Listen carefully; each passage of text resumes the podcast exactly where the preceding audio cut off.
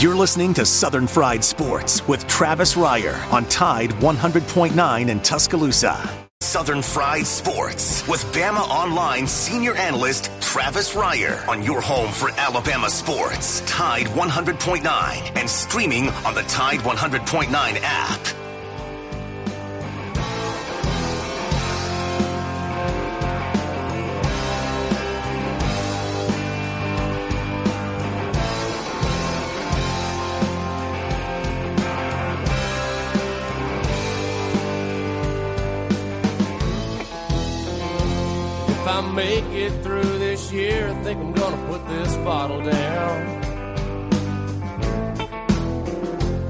As time goes on, I'll grow to miss it less than I will now. And I think I'm gonna tell her that I'm gonna go away for a while. Till I can get this demon out. It is 11 a.m. on a Wednesday morning. Time once again for Southern Fried Right here on your home for University of Alabama Athletics, Tide 100.9 FM. Travis Reier, senior analyst for BamaOnline.com with you each and every weekday morning from 11 a.m. until noon. The show, as always, brought to you by Peterbrooke Chocolatier out there at 1530 McFarland Boulevard North in the Indian Hills section of Tuscaloosa. It is a Wednesday. It is a July Wednesday, and that means it is a gelato July Wednesday at Peterbrooke Chocolatier. That's right. Each and every Wednesday, there's five of them, and we've told you, in the month of July this time around, you can go by Peterbrooke Chocolatier. You're going to get a free scoop of that outstanding gelato there at Peterbrooke. Free of charge, no purchase necessary. Just drop by, dip in, and get a dip get a scoop of that gelato free to you on Wednesdays in the month of July. And by the way, Peterbrooke getting back to its normal store hours starting today as well. 10 a.m. to 8 p.m. Had been on a 10 to 6 schedule, but extending that back out to 8 o'clock starting tonight. Joined on the program, as always, by the executive producer of the show, Mr. Joe Gaither. Together, we combine to form the 60 Minute Man. Woo! A sports talk radio. Joe, how you doing on this hump day? Having a great hump day. The weather outside looks great, and I'm happy to be here. How about yourself, Travis? Well, you know what, Joe? We're going to have football. We're going to have live football in Birmingham in front of a crowd tonight. Did you know that? Well, uh, uh, sign soccer. me up. Yeah, it's actually soccer. But uh, interesting, the Birmingham Legion taking on Memphis tonight in USL action over in the Magic City. That game, that match, for it to be called a match, they'll get on to you, the soccer people, you know, if you start talking about games. The match, by the way, will air on ESPN2. Be interesting to see how that plays out. I'll tune in for a couple of minutes at least just to see how the setup is for a crowd uh, at a soccer game over there in Birmingham. You're also going to have a, a, crowd at uh, Bristol Motor Speedway tonight, the NASCAR All Star race, expecting uh, up to 30,000 fans. They're going to limit the capacity there at Bristol Motor Speedway. Uh, it'll be interesting to see how that plays out. And you know, of course, today we were supposed to hear from Nick Saban, head football coach, over in Atlanta at the 2020 SEC Media Days. That's not happening. Instead, though, Alabama fans did hear last night from Kendrick Blackshire a four star inside linebacker, Duncanville High School over there in the state of Texas. Blackshire, 6'2, 245 pounds, becomes the Crimson Tide's 12th commitment last night for the 2021 recruiting cycle. And as a matter of fact, let's check in right now with Hank South, recruiting analyst for BamaOnline.com. Hank, uh, Hank was on hand for uh, Kendrick Blackshire's commitment on Tuesday night. Let's do that. Hank, what's going on? All right, Hank, let's talk about Alabama's 12th commitment for the 2021 recruiting cycle. A linebacker, four star, 6'2, 245 pounds. Kendrick Blackshire. And I guess as much as anything, conversations we've had of late, both here and on the Built by Bama online podcast, Hank, is that this might come down to logistics, getting all that sorted out. And that seemed to come together as you were there for the uh, commitment ceremony on Tuesday night. Yeah, you know, um, with with, uh, with with Kendrick, it was really important to him to have that video to, you know, give credit to, to every everybody that's helped him along the way, including both his parents, you know, his his, uh, his coaches, his mentors that have been, you know, coaching him since he was six years old. Um, so that was really important to him, and you know, that was, you know, a lot of people were, you know, when is Kendrick Blackshire going to commit? You know, we have been waiting, like when when is he going to announce? And you know, it was just important to him to have that video done right and have it to where you know he he could honor those people that that meant a lot to him in his life, and and, and luckily, you know, we were able to get that done uh, this week, and he was able to to put it out to the world on on Tuesday night. So let's talk about Kendrick Blackshire, the player. I think it's very impressive that you consider an ACL injury essentially cost him his junior season. So you're working off of sophomore tape. The camp season has been canceled around college football from the recruiting perspective kind of tells you about the impact this guy made a couple of years ago. And it, it's look, it's not hard to sort of look at this guy physically and know that he's got that kind of ability to warrant the attention and the offers from the likes of Alabama, Oklahoma, and others. Yeah, absolutely. You know, he was one of the uh, the first 2021 prospects to really uh, kind of you know emerge and, and hit the recruiting scene um, early on in his high school career. Obviously, you know he was at Mesquite Horn um, a, a, different high school than Duncanville um, prior to his junior season, and you know those two years, even even as a sophomore, um, you know he missed some time with a concussion, but you know between those two seasons, his freshman and sophomore years, he racked up 180 tackles. Um, you know his film, you know you, you turn it on and he does a little bit of everything from the linebacker position. You know he can rush the passer. He's just a really physically imposing um, linebacker, um, and like you said, 6'2", 245. You know a lot of I think a lot of the, you know, not concern from, from anybody on Alabama's end, but just, you know, from a national perspective, with people looking at him was, you know, how is he going to recover from this knee injury? Is he going to, you know, get out of shape? How, how is that going to impact him as his development continues? And it really, you know, he, he he's back to 100% with his knee. I watched him work out. He didn't really look like he had any limitations outside of just wearing a knee brace. Um, you know, he, he looks, you know, people thought he was going to gain weight, you know, get out of shape. He, he, he looks like a pretty trim 6'2", 245. Um, and he, he looks SEC ready right now prior to his senior season. So um, I, I don't think, you know, anything held him back outside of just missing that junior year and being able to put stuff on tape.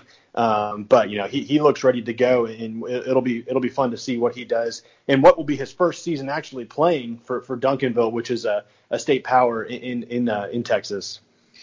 What a run it's been for Alabama on the recruiting trail with the linebacker position. The 2020 class, as we know, well documented, perhaps could prove to be one of the very best, if not the best, that we've seen under Nick Saban at the position. And here we are carrying it over into the 2021 class. Uh, how much room do you think there is still for some linebackers uh, with this particular class?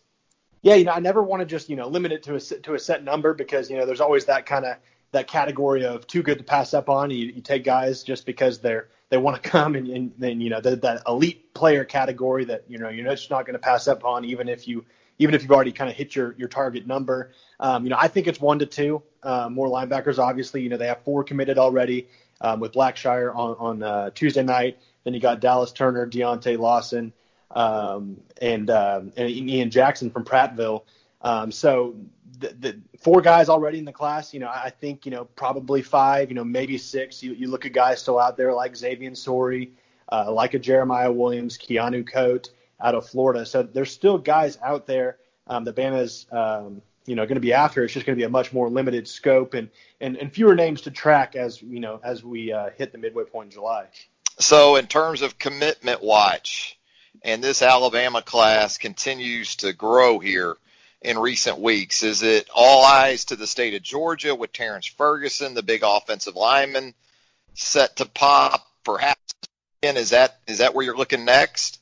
That you know, I, I think so. You know, the, um, you know, a couple a couple weeks ago, Tim Watts, our publisher at BOL, um, you know, made note that you know at least one person thought Bama was in good shape for um, Terrence Ferguson ahead of, um, you know, he hadn't had a decision date set at that point, but just at this point in the process between Alabama and Georgia, Bama was uh, trending, and that looks to have carried over to this week now with him um, setting his commitment date for Sunday. I think you know as far as set dates, that's the uh, that's the one to watch closest going forward. Obviously, we're kind of in this momentous July right now where we see things kind of happen um, suddenly. Last week we saw Kadarius Callaway decide to just um, flip his commitment on, on a Wednesday night.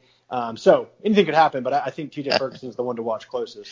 Yeah, a little random during this uh, virtual cycle that we're going through uh, with this time around. And uh, Damon Payne, the five-star defensive lineman from Michigan, I think is set one week from Sunday as it sits right now to to announce a commitment. So Alabama fans, you're going to want to keep it locked to Hank South, Tim Watts, the rest of the crew there at BamaOnline.com. Hey Hank, always appreciate you taking the time.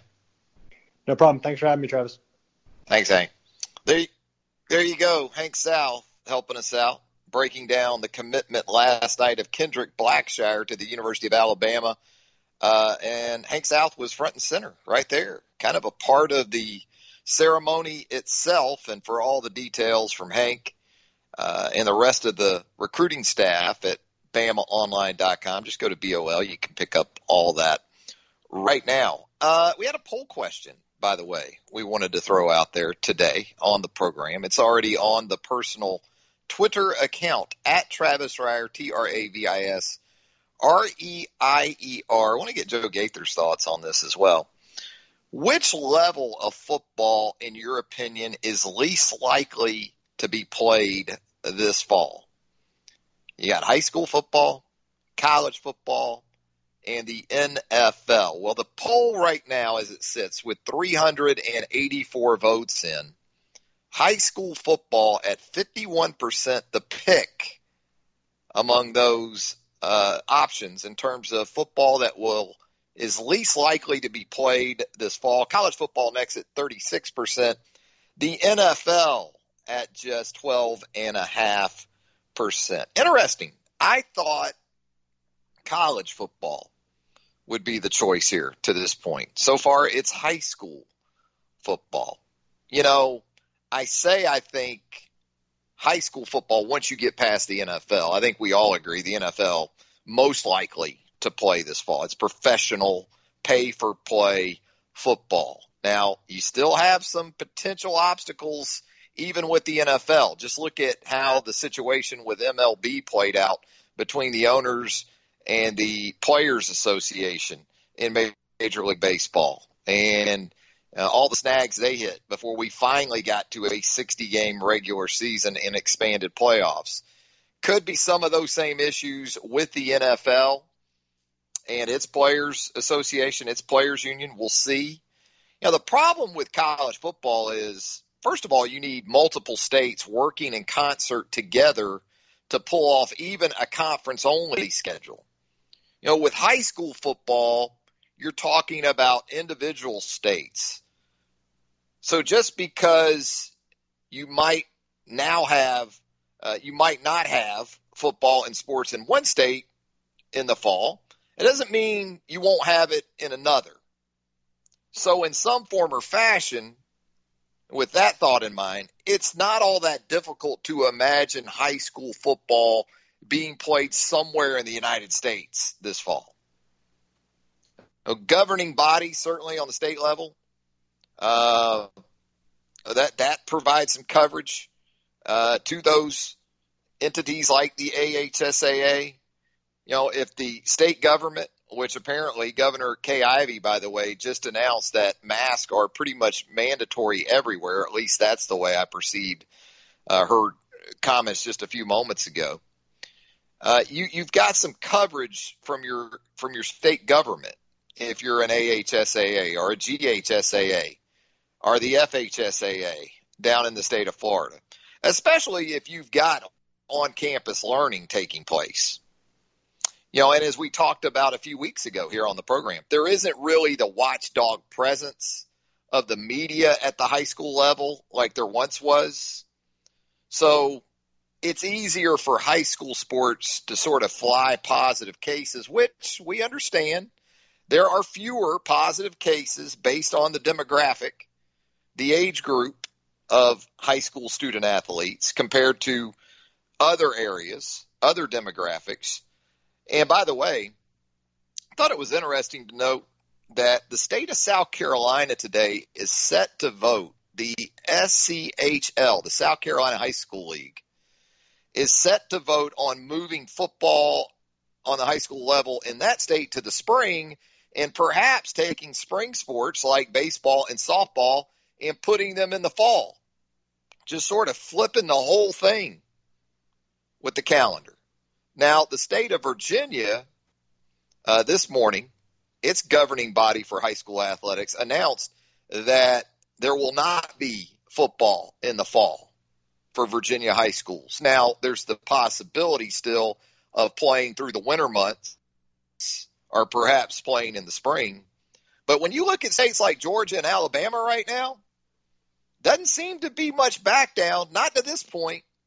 In fact, you've got Hoover and Lowndes set to meet in the Corky Kell Classic over in the Atlanta area coming up next month.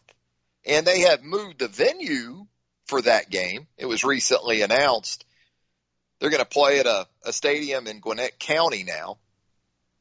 But the plan is still very much to play football in Alabama and Georgia this fall, it seems. I know things can change. Everything's tentative right now. But that would be a, a heck of a football game. Lowndes, Lowndes County, by the way, that's another one of the programs in Valdosta. You've got the historic program in Valdosta High, which recently hired Rush Propst as its new football coach. And then Jamey DuBose, previously of Prattville and Central Phenix City. He is going into his first season over at Lowndes. How about that for a one two punch of high school coaches in Valdosta, Georgia today? You got Rush across town at Valdosta High, and you got Jamey DuBose now at Lowndes. Well, you got a matchup of Hoover and Lowndes set for the Corky Kell Classic next month there in the Gwinnett County area of metropolitan Atlanta. And the thing with college football is you have presidents and chancellors who are very much concerned about the optics if they sign off on something that there is, at least from a perception standpoint, a high level of concern where test rates for the coronavirus, for COVID 19, is concerned. In other words, there is more concern as to how it looks among academicians at the college level than there probably is in high school sports. You know, as for the NFL, as long as again the state levels aren't in just total lockdown mode, essential status seems to be pretty much a given. Again, Florida has been on the leading edge of that. Georgia has been on the leading edge of that. We've now seen where states like New York and New Jersey have fallen into line. And again, as long as the NFLPA signs off on it, you know the owners are going to be totally fine with playing football.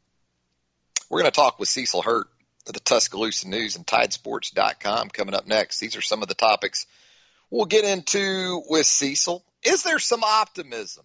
What are reasons for optimism when considering a college football season in the coming months? We'll ask Cecil about that. And could the SEC could the SEC be a bus league in football if, in fact, football is played from September through November in the Southeastern Conference? We'll ask Cecil about that as well. More of Southern Fried Sports coming up on a Wednesday, presented by Peterbrooke Chocolatier right after this. A sizzling hot afternoon. The sky partly to mostly sunny. A small chance of a shower or storm through the evening hours. The high today 98. The low tonight 74. Tomorrow, morning sunshine. A few isolated afternoon storms are possible. The high 97. I'm James Spann on the ABC 3340 Weather Center on Tide 100.9. Tide 100.9. For more coverage of Alabama football, visit us at Tide100.9.com or download the free Tide 100.9 app. The Crimson Tide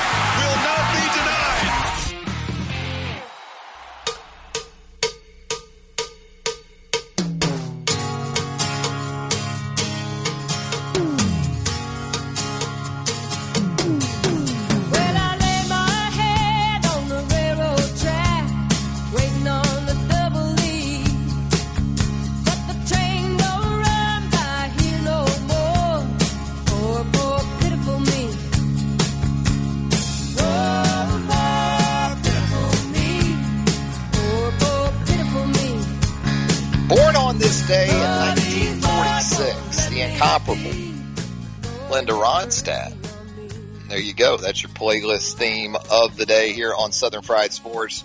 Presented by Peterbrooke Chocolatier. Travis Reier, senior analyst for BamaOnline.com with you each and every weekday morning from 11 a.m. until noon. I'm thinking our next guest knows a thing or two about that catalog of Linda Ronstadt. What about it, Cecil? Linda Ronstadt, 74 years old today. On the first of every, I think on the first of every month, Warren Zevon went out to the mailbox, and there was a royalty check from poor, poor Yeah. me. And, uh, he probably cashed it down at the liquor store, and uh, for the rest of his life. And Yeah, I don't even think Warren had to sign the back of those checks at that liquor No. I, You know, they, they probably they probably did more. um, but um, you know, because back in the seventies, you know, if you were on a Ronstadt album, she was making money for everybody because they were selling millions of albums. Eagles, Jackson Browne, Linda Ronstadt. That's when that's when times were good. And if you wrote those songs, which Warren certainly uh, wrote his share, um, that was pretty comfortable living. Willie Willie Nelson still cashing that uh, Patsy Cline royalty check every month Oh. too. I'll promise you that. Absolutely. So, but no doubt about it. to, to Linda Ronstadt, I think she's had a, a I think Will very very very good career, a great No. career. Um, I, I, when she was in the seventies, Mhm. she, she had such a powerful voice, such a great on tune, on pitch, wide range voice. Um, she could sing anything. Now, some of the some of the covers that she did, she just kind of powered her way right through. You know, she was not the she was not the most nuanced singer in the world, but she's developed that. Those trio albums with Dolly and Emmylou, those are great. Um, and she can sing anything. You know, she can sing uh, Tex-Mex or Mexican Tejano. Um, she can sing opera. She can sing show tunes. You know, she did a show tunes collection. And the documentary on her um, is really good and shows that, that she's also very independent and you know very conscientious about what she did in a world you know California in the 70s where temptation it wasn't it wasn't just you know you you couldn't just find temptation you you had to run to get away from it and so I always liked Linda Linda Ronstadt I'll listen to some Linda Ronstadt from time to time Makes you feel better, you know, and uh, certainly that's can- uh, what we could, Hey, we could all you- use you- right now. you boil it down to the basics. You go all the way back to the to the Stone Poneys. Now she could sing. She she's got a voice that was going to carry her a long way, no matter what. Yeah, maybe even when the subject wasn't exactly positive, uh, uplifting, I would say, uh, Linda Ronstadt in uh, many, many ways. And speaking of which, we need a Yeah, she. we she, need an and she- uplift like right now. Yeah, she made. She the last thing I was like, she made a lot of money for a lot of songwriters. Warren, the. McGarrigles, um, a lot of people that you wouldn't have heard of. I mean, she covered Neil Young too. She's doing "Love Is a Rose," but Neil didn't need the money, but some of those people did. So, um, yes, on to sport. Um, I'm, Yeah, I'm- speaking of people who need some money, Cecil, let's talk uh, college athletics. Well, that's that's what it's going to come down to, Travis. And I'm I'm going to try and be positive. I don't want anybody, you know, having their feelings hurt or being feeling like they're being told what they have to do. But um, the numbers today aren't great um, in Alabama by any stretch of the imagination. Governor Ivey, who uh, and and believe me, the same can be said for me at this at my age. She's not a quick twitch governor. You know, she's not going to play corner for anybody. takes her time to, you know, get coiled and, and strike. But uh, she did announce a statewide mask order um, 30 minutes or so ago uh, that goes into effect, I guess, tomorrow, later today or tomorrow maybe. Um, I'll have to go back and reread the story, but she has announced a statewide mandatory masking. Uh, I think the football finally scared everybody enough because it's been it's been you know masking has gone up in Tuscaloosa um, in the last couple of weeks, I think. Um, so whether that's not soon enough, whether it's too late to to affect the numbers, we'll see. But I think what's keeping the discussion going now, and what if you if you're what, whatever you want to call it, if you're an optimist or if you're, if, yeah, I'm not going to politicize this, but if, if you really are holding out hope for some sort of fairly normal college football season, it's the money tree theory, which is this: there's a bag of money at the top of the tree. Somebody will find a way to climb the tree, and that's what we got. You know, the if if we were just talking about, I, I don't want to um, belittle any sports. If we were talking about ping pong, college ping pong, uh, they'd be done already. They, there wouldn't have been a second thought to having a season. But football is a lot of money. So that essentially constitutes the optimism that we have right now, in your opinion. Yeah, that, that and I don't want to make it sound too um, cold blooded. You know, it's all about grabbing the cash, but um, people. That's why people are trying at, at several conference levels, not just the SEC, at every level, including including the Big Ten and the Pac-12, who have not canceled their season. Now they've gone to conference only and canceled some games, uh, but they want to keep that contract viable and valid and want to want to collect. And, and again, I don't I don't think it's going to be a live a, a bonanza of live ticketing money. Um, but I think it's uh, I think that is the reason, and it's an understandable reason. I'm not again I'm not um, preaching socialism here. It's an understandable reason um, that that athletic departments desperately need that revenue, and they're so so some very smart people are working on every possible plan that can make that happen. If there were, but if there were no bag of money at the top of the tree, and it was ping pong, we it, it'd be done. It'd be done by now.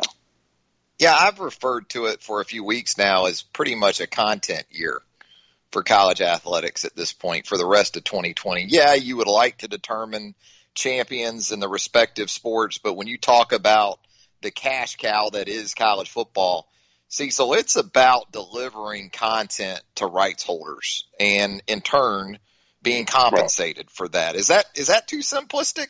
Uh, it, no, to think of all. it that way.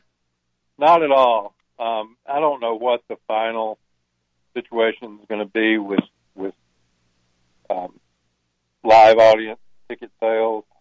Although you know there's there's a structure in place at places like Alabama, Ohio State, Clemson, LSU, Auburn, Georgia that you, to maintain your position even for the 2021 season, you're going to have to make a is it a voluntary donation, Travis? I think it's mandatory. At Tide Pride, I know does the uh, uh, does the donation, and then you buy the tickets after that. I'm not exactly right. sure what the protocol right, is right now for the, those you know. The, the, tickets may or may, may or may not be there to be bought, uh, but I don't think the donation's going to go away.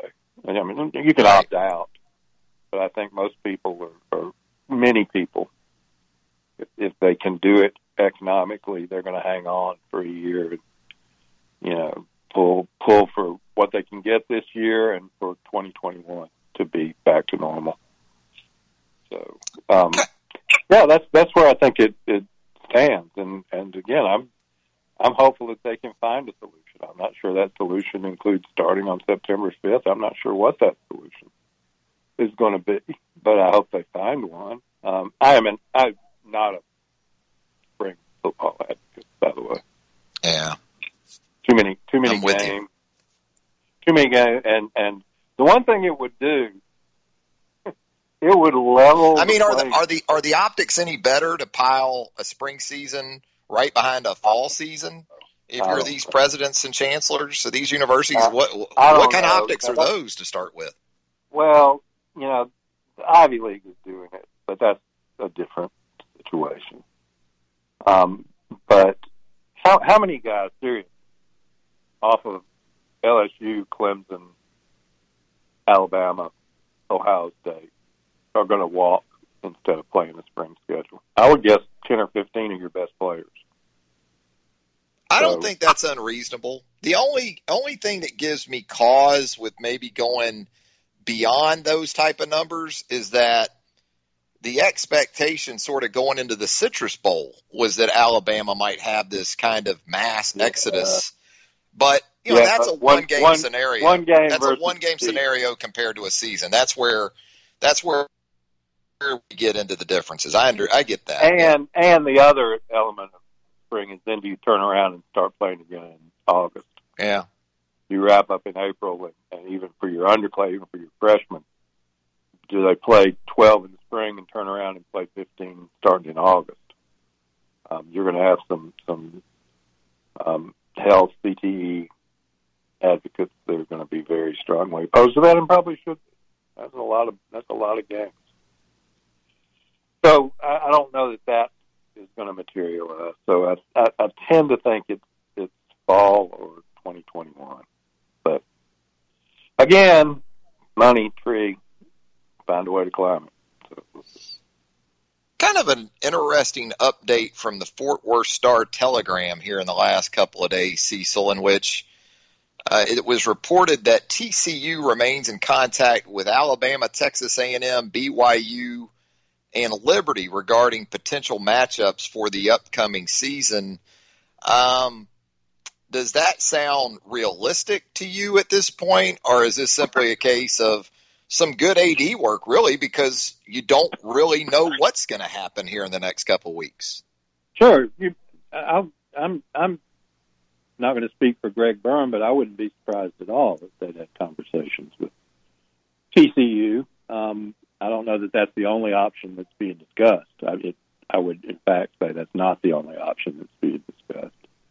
Uh, but that's one option that's being discussed because they they also had a Pac-12 game that was dropped, so they slot right in. Um, all of that, for instance, if they're talking to Texas A&M, well, then what's going on is that the the league is trying to find a conference game plus one model, or a, you know more plus two model. I don't know, but a conference plus model to preserve those SEC ACC games. Florida, Yeah. Florida State. That's that's that's what's going on there, and and you know the Big Twelve would be the a logical pairing for for first of all Texas and Texas A&M. If it comes to it, they should just play. Just fix the schedule, put them on Thanksgiving, and let them play. You know, and or you know even if they don't want to play, have them play because everybody wants to see it. But um, yeah, you know the Big Twelve would be a, because they only have nine conference games. Um, they would be a if, if the SEC then went to nine conference games, and some were ACC games, you know, then had a plus one on some ACC games, then the Big Twelve would be a pretty logical alternative, as would BYU. Um, but the Big Twelve, you know, Alabama, and the we could we could settle the Independence Bowl field goal contest. You know, Alabama could play Iowa State. Yeah, You know, the Cyclones. I think Al- I think Alabama owes Iowa State after that win over Oklahoma State. You know, back in 2011. That- Anyway, should should honor them with that game. Yeah, the other thing now is if you're looking to fill that actual September 5th date, I'm going to assume Alabama Alabama has to play somewhere other than Tuscaloosa anyway, because stadium's not going to be finished. Although if you're only putting 10,000 people in the stadium, maybe that doesn't make a difference. Play at Central. You know, Yeah, um, I don't think they'll do that, but you know, No. you might, have, no. you might have to put the tarp over some of the unfinished skyboxing.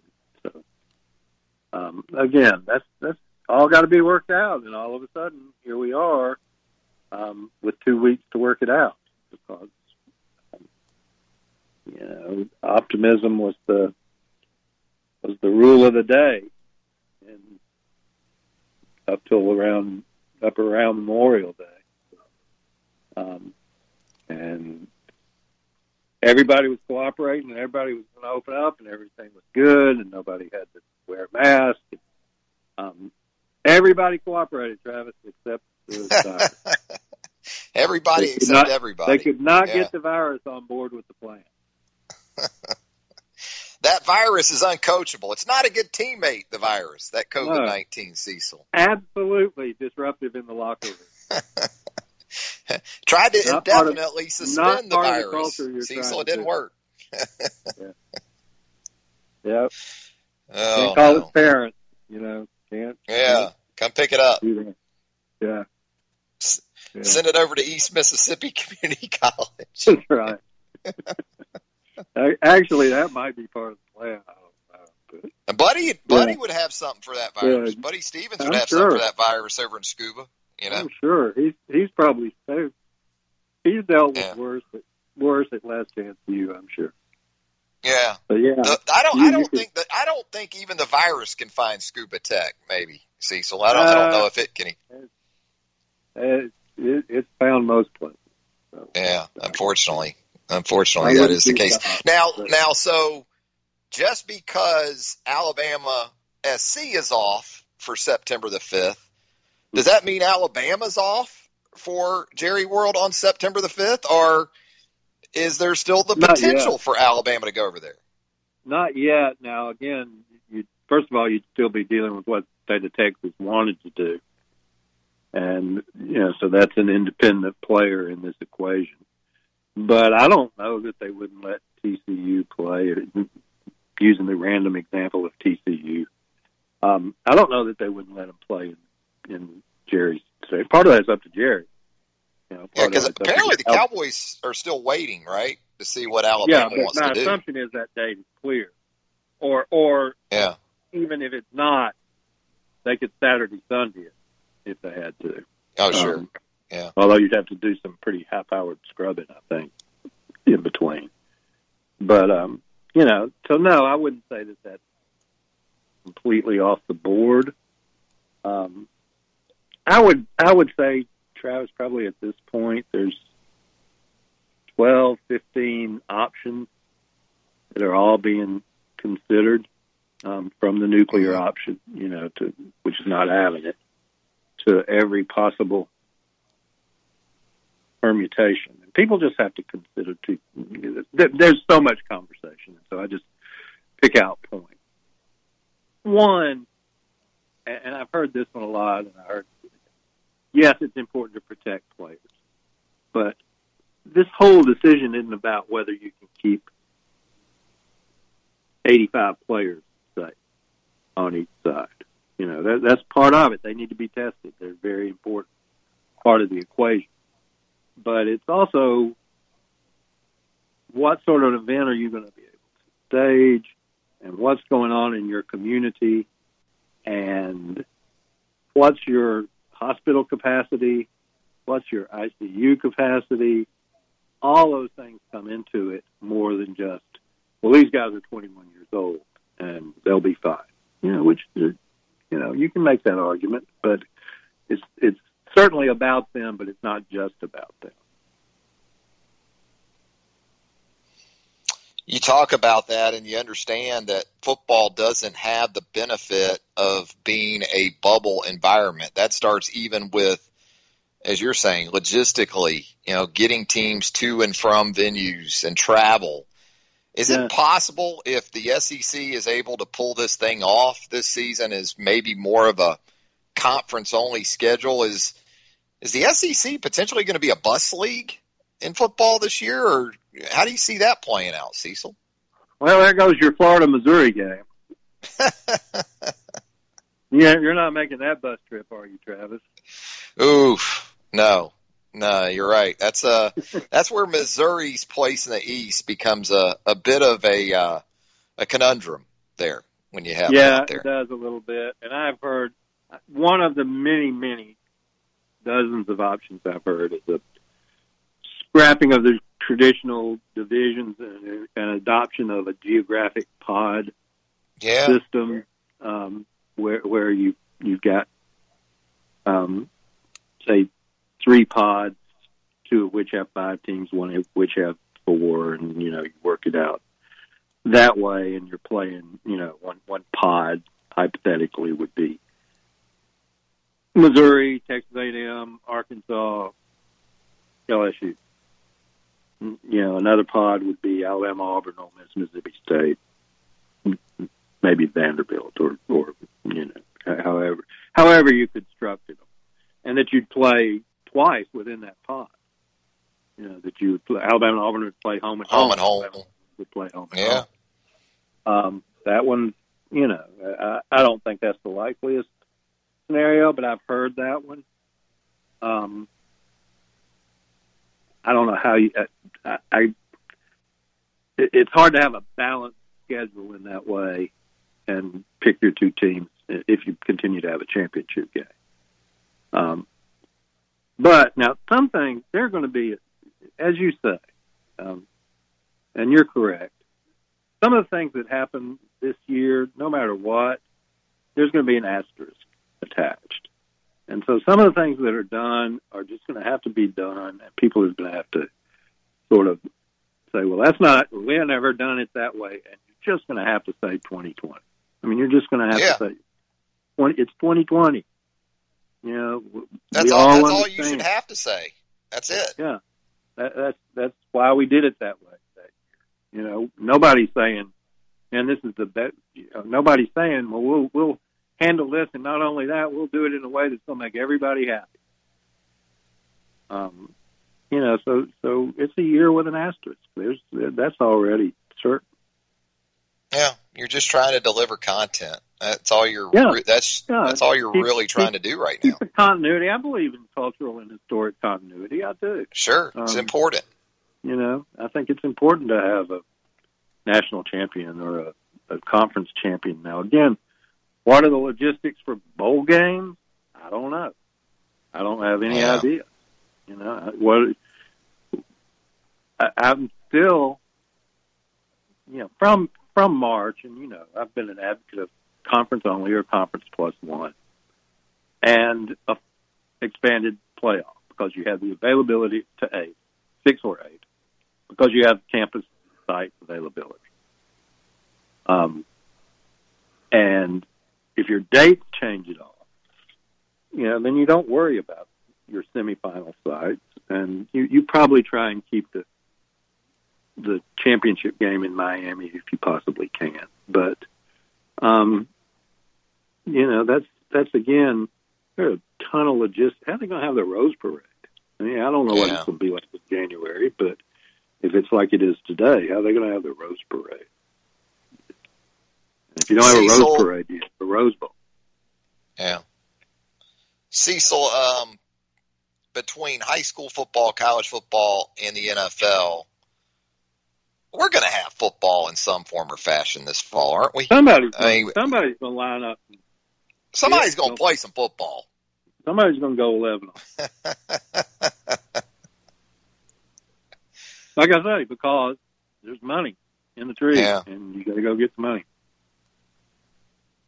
High Yeah, school's a little more manageable. I don't know all the ramifications of playing a high school schedule in the spring, but you don't have the issue of guys uh, unless they're um, hmm the rare, the fairly rare Division One player who signs in December and goes on to his college campus and doesn't want to play a spring high school season. That could happen, but but you're talking you're not talking about ten or twelve guys on a team Yeah. doing that. At IMG maybe, but not where else.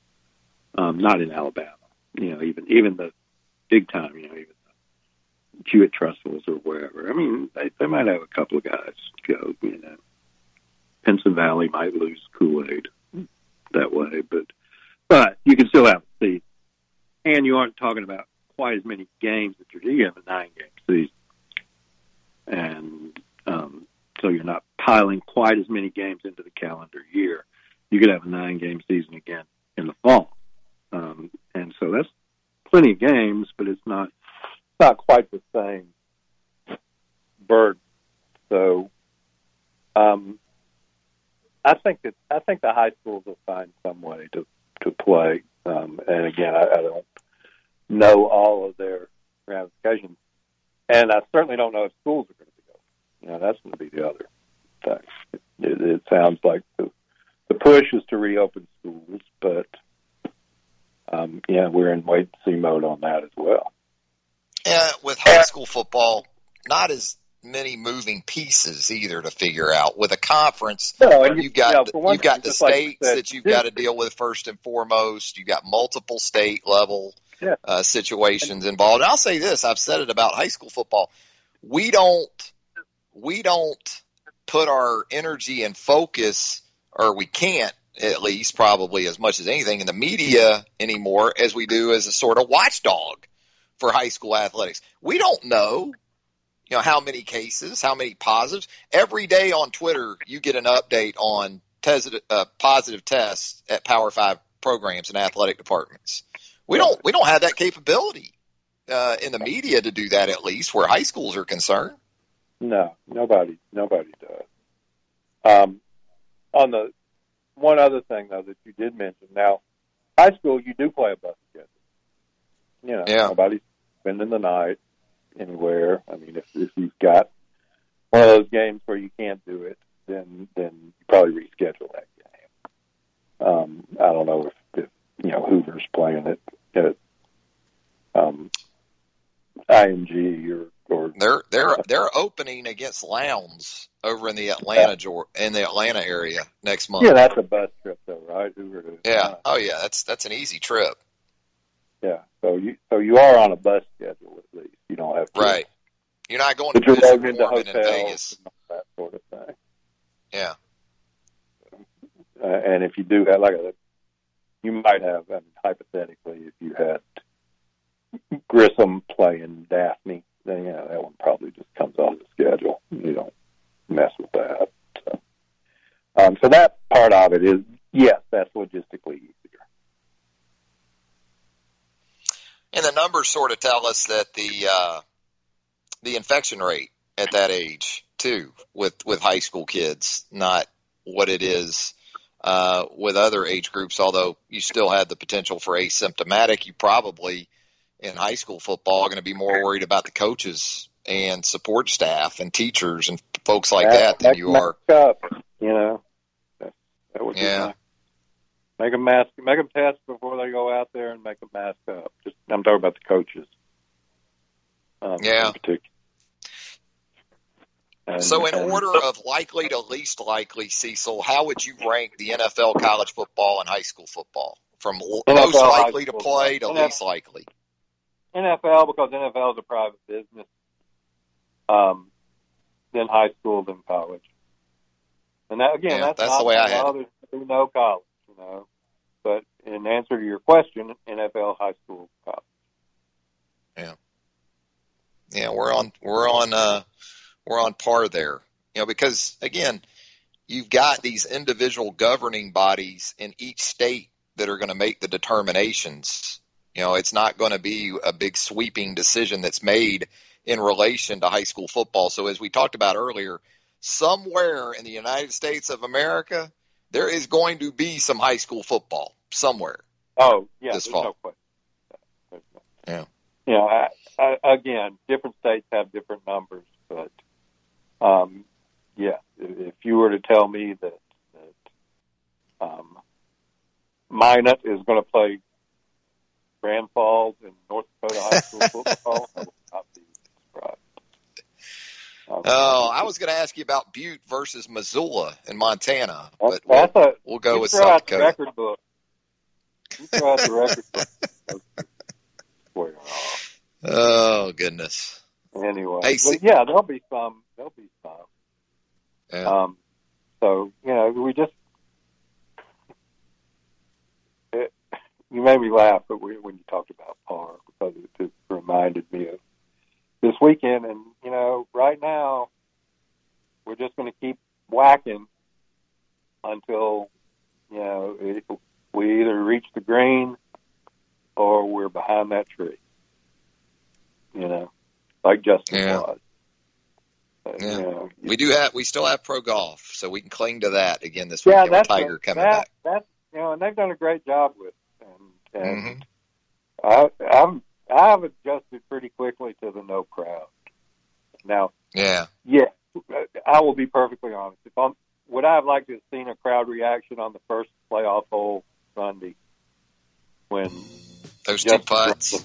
Footer and Mer- Morikawa hit the 24 footer?